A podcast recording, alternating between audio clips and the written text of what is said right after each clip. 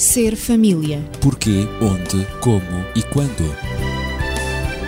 Ser família. Um espaço onde o ser e o ter são a questão. Ser família. Um mundo a conhecer.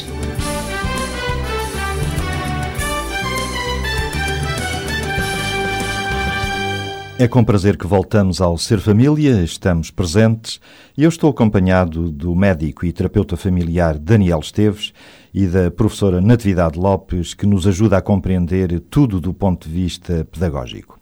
E estamos também no âmbito da violência doméstica ou familiar sobre crianças e adolescentes, que, na realidade, o impacto da violência e dos maus tratos e abusos sobre crianças tem sido objeto de inúmeros estudos que, por sua vez, têm desencadeado também o surgimento de opiniões as mais diversas, mas nem sempre as mais consentâneas sobre o tema.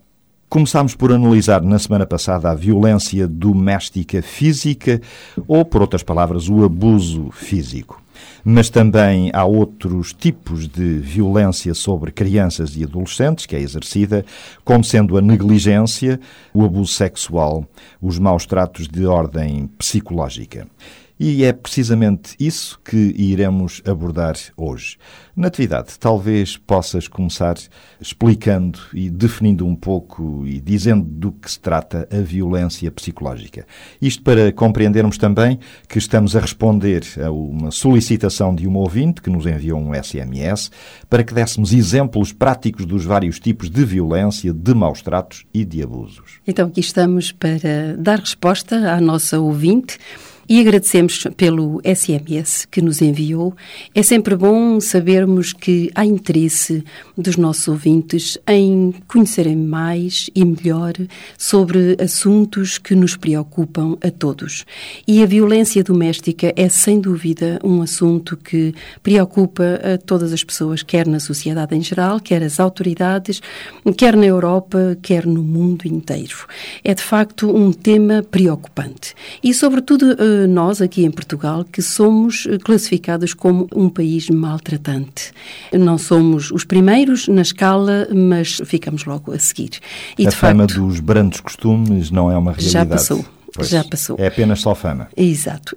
E ainda a propósito da violência física, nós sabemos que os pais têm, de alguma maneira, eh, por vezes, dificuldade em dominar-se. E há um livro que eu aconselho vivamente. Uhum. É, é, um livro, precisamente, que ajuda os pais a controlarem-se perante crianças que, por vezes, têm dificuldade em ser disciplinadas. Qual o título? O título é Disciplina sem gritar nem bater. É muito interessante. É um título atraente. Exato. Disciplina, Disciplina sem gritar nem bater. É, os autores autores são Jerry Wyckoff e Bárbara Unel. E a editora é a editora Replicação. E, portanto, eh, é um livro que eu aconselho Disciplina vivamente. sem gritar nem bater. Exatamente. E então, passamos agora à violência psicológica. Também Exato. pode ser denominada como abuso psicológico, este tipo de violência. Mas como estamos a tratar da violência doméstica, então vamos ver o que é o abuso psicológico, ou a violência psicológica, ou ainda os maus tratos psicológicos. Portanto, são um tipo de maus tratos que são mais ambíguos em identificar. Refere-se aos danos psicológicos ou emocionais provocados a uma criança através do uso de ameaças, pode também envolver agressão verbal, portanto, ofender a criança através daquilo que se diz, através das palavras que lhe são dirigidas, sobretudo na forma de insultos, na forma de críticas. Eh, os gestos e as posturas agressivas também são importantes porque ficam gravadas na mente da criança e, portanto, quando estamos a falar da psicologia, a psicologia da criança ou do, do ser humano envolve quer as emoções, mas também a mente. E então isso fica gravado na mente da criança, quer os gestos, quer as posturas também, assim como também o som das palavras. Quando o adulto deprecia a criança constantemente, persistentemente, eh, causando-lhe grande sofrimento mental, isto, portanto, acontece, o abuso psicológico. A exposição da criança, por exemplo, também à violência conjugal, aos conflitos entre o pai e a mãe, conflitos, eh, sobretudo os conflitos conjugais graves, que envolvem grandes discussões, ameaças, abuso físico entre os pais ou os cuidadores da, da criança ou outras pessoas significativas para ela, é também considerado abuso psicológico, segundo a maioria dos autores. Mas Mas há também ameaças de abandono que podem tornar a criança medrosa e ansiosa, não é? Mas sem dúvida nenhuma. Eu gostaria de referir também que a própria Associação Humanitária, que é uma associação americana, diz que os abusos psicológicos podem ser tão ou mais devastadores como os outros tipos de abuso quer o abuso sexual, o abuso físico, o abuso emocional, o abuso moral também, e tem quase sempre impacto ao nível dos comportamentos, eh, ao nível também da experiência emocional, dos pensamentos da criança, uma vez que a mente capta aquilo que é feito, aquilo que é dito também, que é escutado pela criança, portanto, também a nível da aprendizagem e a nível da socialização da criança tem o seu impacto, tem as suas consequências, os seus efeitos. Ora, todos e... estes abusos e violência psicológica podem manifestar-se na criança criança como? Agora vamos passar aos exemplos Normalmente talvez, em forma de isolamento emocional. A, a criança, criança isola-se isola emocionalmente. Portanto, não sorri, é não sorri, não reage. As uhum. suas emoções estão como que paralisadas. Ela não sorri, ela não reage, ela fica isolada. A mua, por vezes também, tem dificuldade na fala, na linguagem, no próprio desenvolvimento da linguagem, quando está na idade própria desse mesmo desenvolvimento, tem ausência de contacto visual. Ao isolar-se, ela não olha para os adultos, ela não olha para as outras pessoas, ela está no, está no seu mundo interior, fechada completamente, como uma conchita, Evita cruzar é? o olhar. É Exato. É e ela tem um medo tem um medo, quer seja um medo real ou aparente, portanto, que ela sente em relação ao agressor.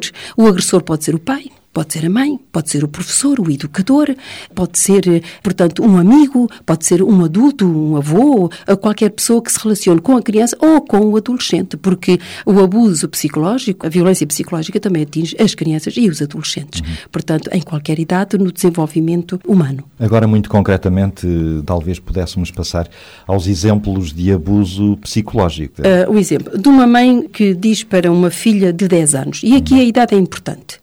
E então ela diz, diz para a filha: Olha para as filhas da vizinha, aquilo é que são umas boas filhas. Se olhasses para o exemplo delas, não fazias o que fazes. Isto é uma agressão psicológica, portanto, isto leva a menina a sentir-se inferior às outras. Há uma comparação. Há uma é? comparação que é feita. E as comparações, seja em que, a que nível Normalmente for, são depreciativas. São muito, é são, isso, é? são muito destrutivas quando são depreciativas, não é? Se efetivamente se diz à menina ou ao rapaz, não é? Que tu consegues fazer melhor do que elas, ainda bem, e portanto há um estímulo eh, sobre isso, continua. E se puderes também ajudá-las a elas também a subirem ao teu nível, será melhor, não é?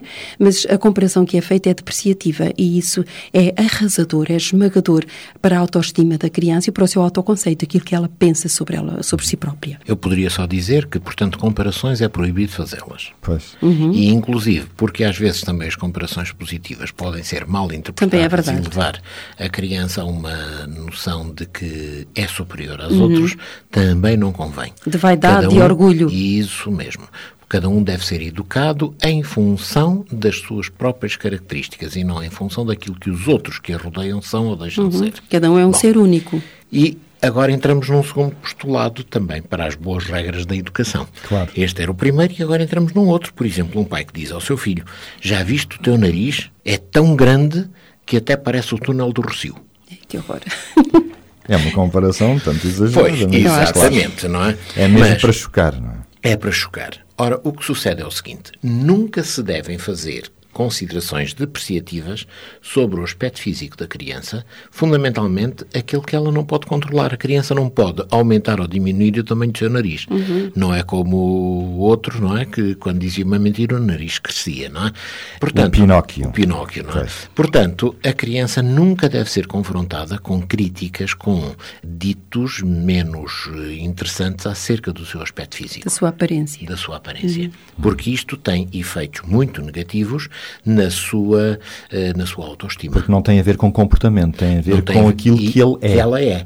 E ela nunca e ela vai deixar mudar. de ter aquele nariz. Portanto, ela vai ser sempre muito mal vai se sentir sempre muito mal porque o nariz permanece. Mas agora com umas plásticas a coisa é mais possível. Pois, é? Eh, então nessa altura, eh, em vez de fazer uma crítica como aquela que tentámos retratar, claro. dizer talvez, olha, e que tal, já pensaste na hipótese, por exemplo, de se tentar uma correção uh, uhum. ao teu nariz ou qualquer outra coisa? Claro. Porque a própria criança algum dia vai dizer, oh, mas eu tenho um nariz tão grande E então a mãe vai lhe dizer, talvez isso possa ser corrigido. Claro. E então não se está a diminuir a criança pelo seu aspecto, mas está-se-lhe a dar uma perspectiva positiva para aquilo que pode ser o seu futuro.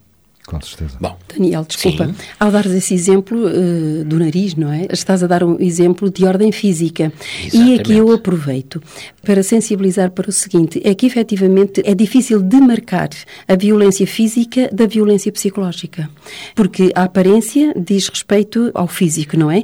Mas Mas, psicologicamente, psicologicamente. a pessoa pode ser afetada quando é criticada eh, na sua própria aparência. Portanto, vemos que a barreira, o limite entre Claro, é um, um tipo É muito tenue. é muito tenue, não é? É Exatamente. difícil, por isso é que eu dizia efetivamente que é muito confuso, muito- não é? é- Onde termina a violência física e começa a violência psicológica. Exatamente. Elas estão sempre, elas estão sempre misturadas, digamos assim. Ligadas. Ligadas, exato. Mais exemplos. Um não é? outro que eu gostaria de citar, até porque é um exemplo que me toca diretamente em termos profissionais, é que muitas vezes a mamã ou o papá, ou ambos, ou a família toda, dizem à criança, e aqui crianças pequenas, olha que se tu não te portas bem, se não comeres a comida toda, ou seja o que for, não é? Sempre que há a tentativa de exercer uma certa pressão sobre a criança, Vem a eu, ameaça. eu vou-te levar ao senhor doutor e ele tem que te dar uma pica.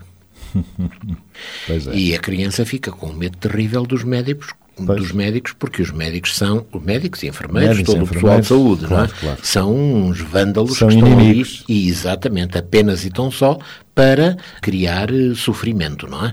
E nós, quando os recebemos em termos de consulta, verificamos que são crianças que estão perfeitamente aterrorizadas em relação ao profissional. Quando as crianças deveriam ver no profissional um amigo, portanto, alguém que lhe é próximo, que quase faz parte da família e com quem eles deveriam sentir à vontade. Eu lembro-me Mas o efeito é exatamente contrário. O efeito é exatamente contrário. Eu já tive todos os tipos de crianças na consulta. Crianças que chegavam lá e eu convidava para se virem sentar ao meu colo, vinham muito bem, fazíamos uma consulta de interação.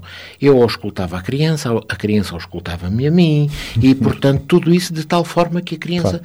gostava Absolutamente imenso. natural, era uma brincadeira. Era uma brincadeira e a criança gostava de lá voltar. Claro. Eu era, portanto, mais um amigo daquela criança. Em contrapartida, tinha outros que entravam arrastados pela família e perfeitamente chorar, aos não é? berros, não é? Claro. Dava a ideia que aquilo era uma câmara de tortura, o pior Claro. que imaginar se possa, não é? Pronto. Isto depende em grande parte do Da conceito, preparação dos pais. Do conceito da preparação que os pais transmitem aos filhos. Exato. O que é que está por detrás? Exato. Bom, isto são, portanto, situações que deveriam ser evitadas. Mas em tudo isto, se me permitem também, e, e- e mudando um pouco e, e lembrando os adolescentes, eu recordo eh, aquele exemplo típico, que não é assim tão, tão menor como isso, mas um pai que diz para um filho de 12, 13 ou 14 anos, não é?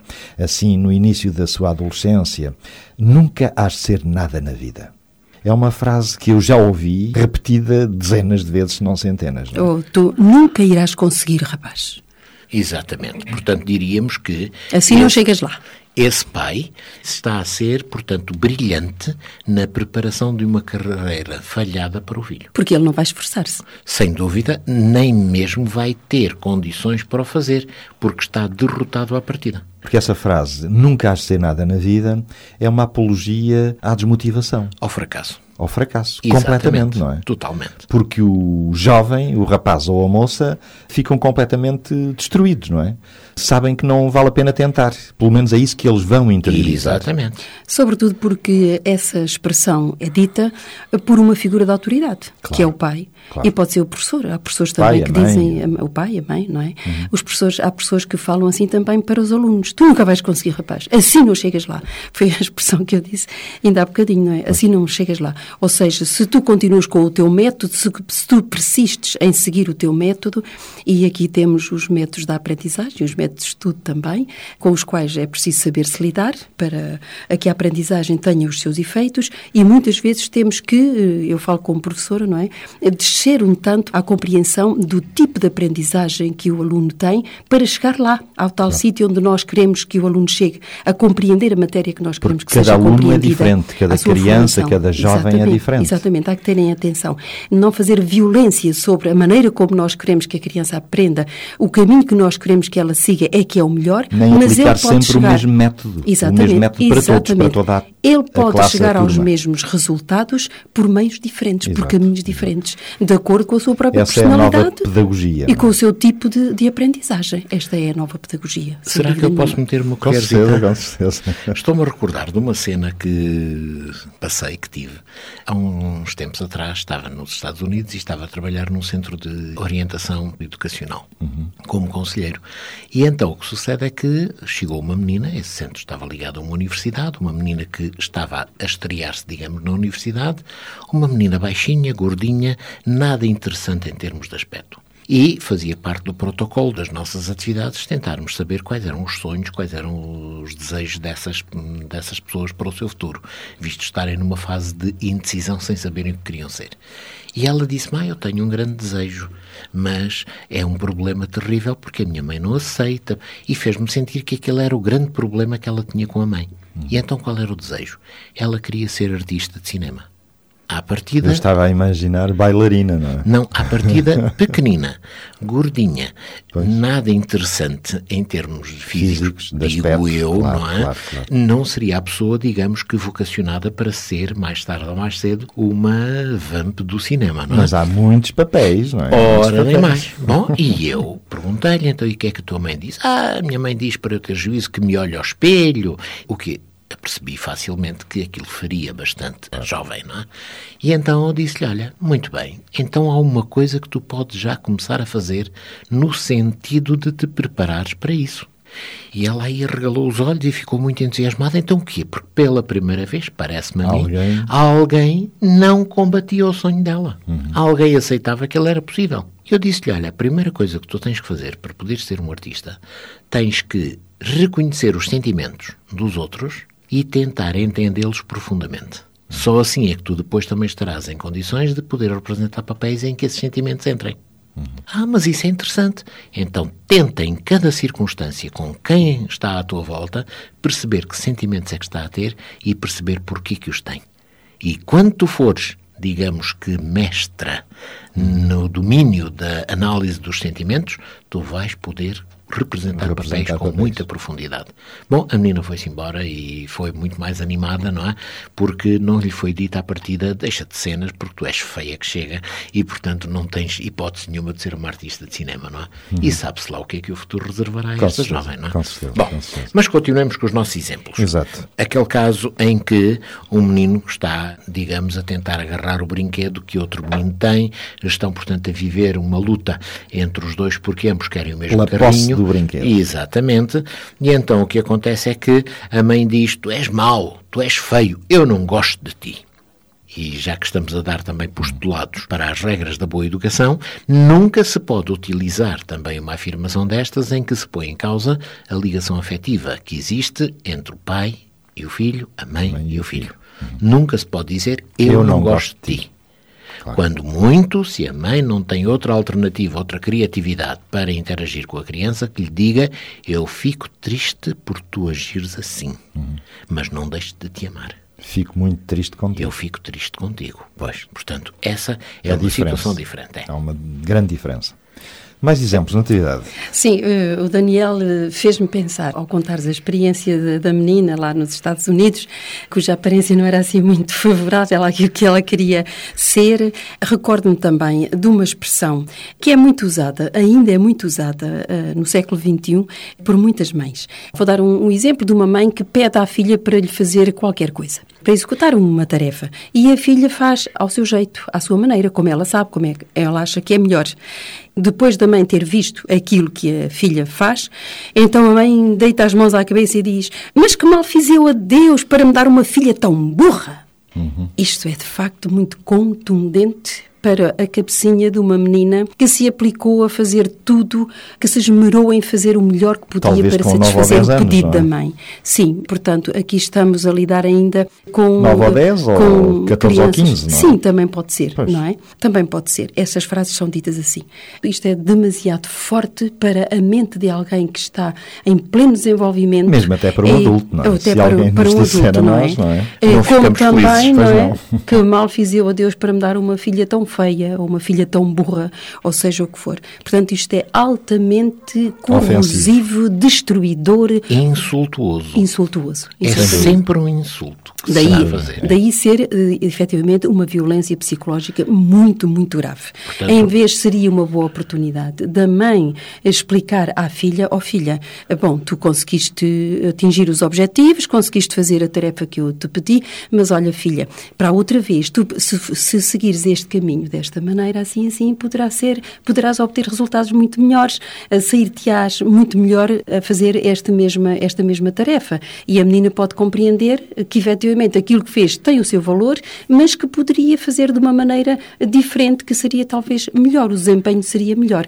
Assim não destruiria a autoestima da menina. Talvez Quer possamos... dizer que Sim, sim. estamos perante mais um conceito de boa educação.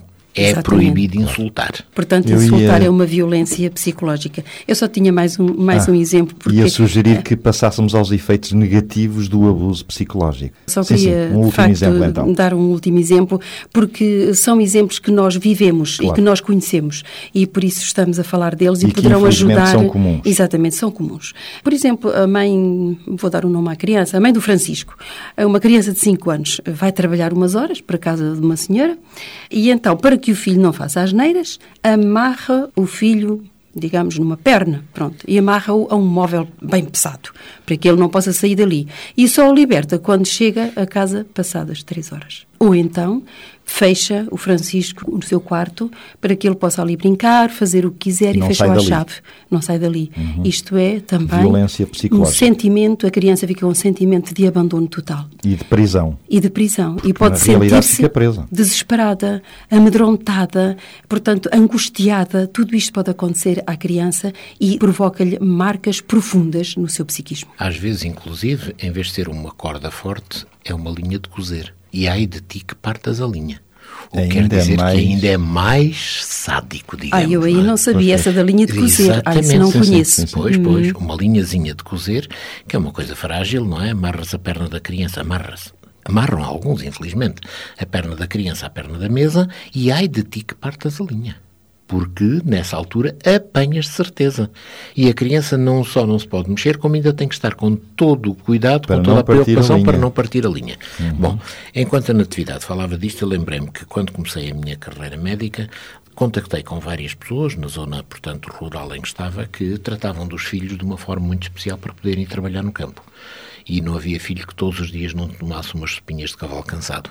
O que é que isso quer dizer? Ah, então, querem a receita? As sopas de cavalo cansado não eram mais nem menos do que umas sopas de vinho, pão e açúcar. As crianças ficavam perfeitamente intoxicadas, sonolentas, Embriagadas, dormir, não? embriagadas, e ficavam a dormir o Assim dia todo. ficavam sossegadas, não é? E, portanto, ficavam sossegadas, não havia problema. Creio que isso ainda se usa em certas aldeias do nosso país. Infelizmente, infelizmente isto, foi, isto foi em aldeias, era Uhum. São uma zona problemas, rural. problemas que professores, eh, professores, nossos colegas, eh, trazem Referem, por vezes para as sim, reuniões que nós temos. Uhum. E, portanto, isto é uma violência física terrível, porque é, porque é uma destruição muito grande do físico daquelas crianças. Não esqueçamos que antes dos 15 anos de idade, uma criança não consegue metabolizar o álcool. Toda e qualquer gota de álcool que bebe permanece muito tempo no seu corpo, destruindo o seu organismo. Depois dos 15 anos já não, já ela se consegue libertar disso. De qualquer maneira, ligado àquilo que estávamos a apresentar de violência psicológica, é muito grave. Bom, mas Temos muitos o poucos desafio minutos era para terminar. passarmos aos efeitos Negativos, abuso psicológico, não é Às verdade? consequências, Muito bem. Então vejamos, por exemplo, aquilo que diz respeito à rejeição. Que poderiam ser atos verbais ou não verbais, comportamentais, que exprimem sentimentos de rejeição para com a criança. Poderíamos, como exemplos, demarcar e isolar uma criança para a criticar punir ou castigar. É também fechá-la, como nós acabamos de, de, referir este, este último exemplo também. Exatamente. Recusar ajudar a criança, rejeitar sistematicamente as ideias da criança, o que lhe dá sempre uma noção mental de que não presta, considerando-as absurdas, verbalizando e ridicularizando a criança. Portanto, tudo isto são exemplos de factos que podem acontecer. Eu passaria talvez já também à humilhação, Daniel, muito se bem. não te importas. São atitudes muito comuns comuns, que podem ser também verbais, não verbais ou comportamentais, que depreciam e que humilham a criança. Como, por exemplo, insultá-la. Já falámos, já temos alguns exemplos. És sempre o mesmo, és um burro, és estúpido, és um anormal, não é? Se diz mesmo. Até eles diz de tal maneira que eles repetem uns para os outros. Oh, normal, anda cá. Depois, humilhar publicamente a criança, colocar-lhe defeitos e falar desses defeitos na frente de outras Aos pessoas, outros. criticar a criança constantemente, está sempre a incidir a crítica sobre a criança, não há nada que ela faça bem feito, não se aproveita nada, gritar com a criança, ou mal dizê-la constantemente, é, é por tua causa, tu és um este, um aquele, etc. Dizer à criança que ela é culpada por uh, tudo o que acontece de mal, se não fosses tu isto não tinha acontecido, ou que a criança arruinou a sua vida, não é? Se depois que tu nasceste depois que entraste aqui em casa, tudo mudou, a família não tivemos mais paz. Portanto, isto é humilhar, a atitude de humilhação que é altamente corrosiva no aspecto psicológico. Depois temos, por exemplo, aterrorizar a criança. Uhum. E aterrorizar através de atitudes que contêm ameaças, que causam medo, que causam ansiedade acrescida à criança. Ou seja, ameaçar fazer mal à criança, se tu fizeres ou não fizeres, eu faço-te eu aconteço-te. Ameaçar alguém que a criança goste. Se tu não fazes, depois, olha, é a tua mãe que paga favas. Exigir coisas perfeitamente irrealistas da criança que, se não cumprires, vais sofrer. Punir a criança por brincar com coisas que são perfeitamente normais e, inclusive, em alguns casos extremos, ameaçar suicidar-se ou deixar a criança, abandonar a criança totalmente. Eu gostaria, de, talvez, de referir, antes de terminar, os efeitos negativos de tudo isto, os efeitos negativos da rejeição, da humilhação e do aterrorizar, da aterrorização. E, portanto, como efeitos negativos na rejeição, há problemas interpessoais. Portanto, entre as pessoas com quem a criança lida, ou o adolescente também, há uma vinculação insegura em relação aos cuidadores, aos pais ou a pessoa significativa para a criança. Há poucas competências sociais. Claro que a criança sente-se rejeitada, automaticamente não comunica com os outros. O ajustamento social é, é, muito difícil. Essas crianças têm poucos amigos, têm dificuldade em lidar com os colegas. A criança sente-se diferente e desajustada, porque sente-se rejeitada, não é? E tem um ba baixos níveis de autoeficácia. É uma criança que tem um desempenho muito, muito baixo. Depois, em relação à humilhação, os efeitos negativos, e aqui temos os déficits intelectuais, não podia deixar de ser. Problemas na aprendizagem, na compreensão, problemas académicos eh, traduzidos frequentemente em sucesso escolar, baixos graus de ensino atingidos, déficit nos domínios cognitivos e déficits também na capacidade de resolver problemas, como é evidente, não é? E falta de criatividade. Portanto, a criança é humilhada e sente-se incapaz de fazer seja o que for e não se esforça, não é? Como nós falámos. No aspecto da aterrorização, problemas comportamentais, quando a criança, portanto, é ameaçada e, e lhes são exigidas coisas que ela não consegue eh, atingir, não consegue cumprir e é punida e, portanto, Portanto, os problemas comportamentais sucedem-se e a nível também emocional. A agressividade que passa muitas vezes à agressão, não é? A criança também passa a ser uh, agressiva, comportamentos disruptivos, digamos, e perturbadores na sala de aula, comportamentos autoabusivos, ansiedade, dificuldade de, de, de gerir os seus próprios impulsos, hostilidade e raiva, pessimismo e negativismo. A sintomatologia da criança é, eh, sobretudo, depressiva. E dependência dos adultos para obter suporte e carinho.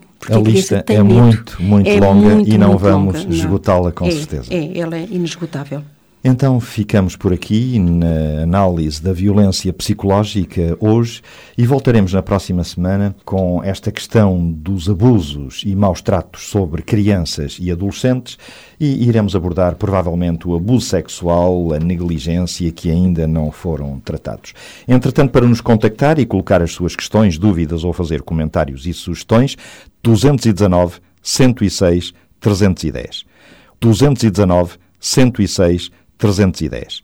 Voltaremos na próxima semana. Seja feliz com os seus filhos, ame-os. Ser família. Porquê, onde, como e quando. Ser família. Um espaço onde o ser e o ter são a questão. Ser família. Um mundo a conhecer.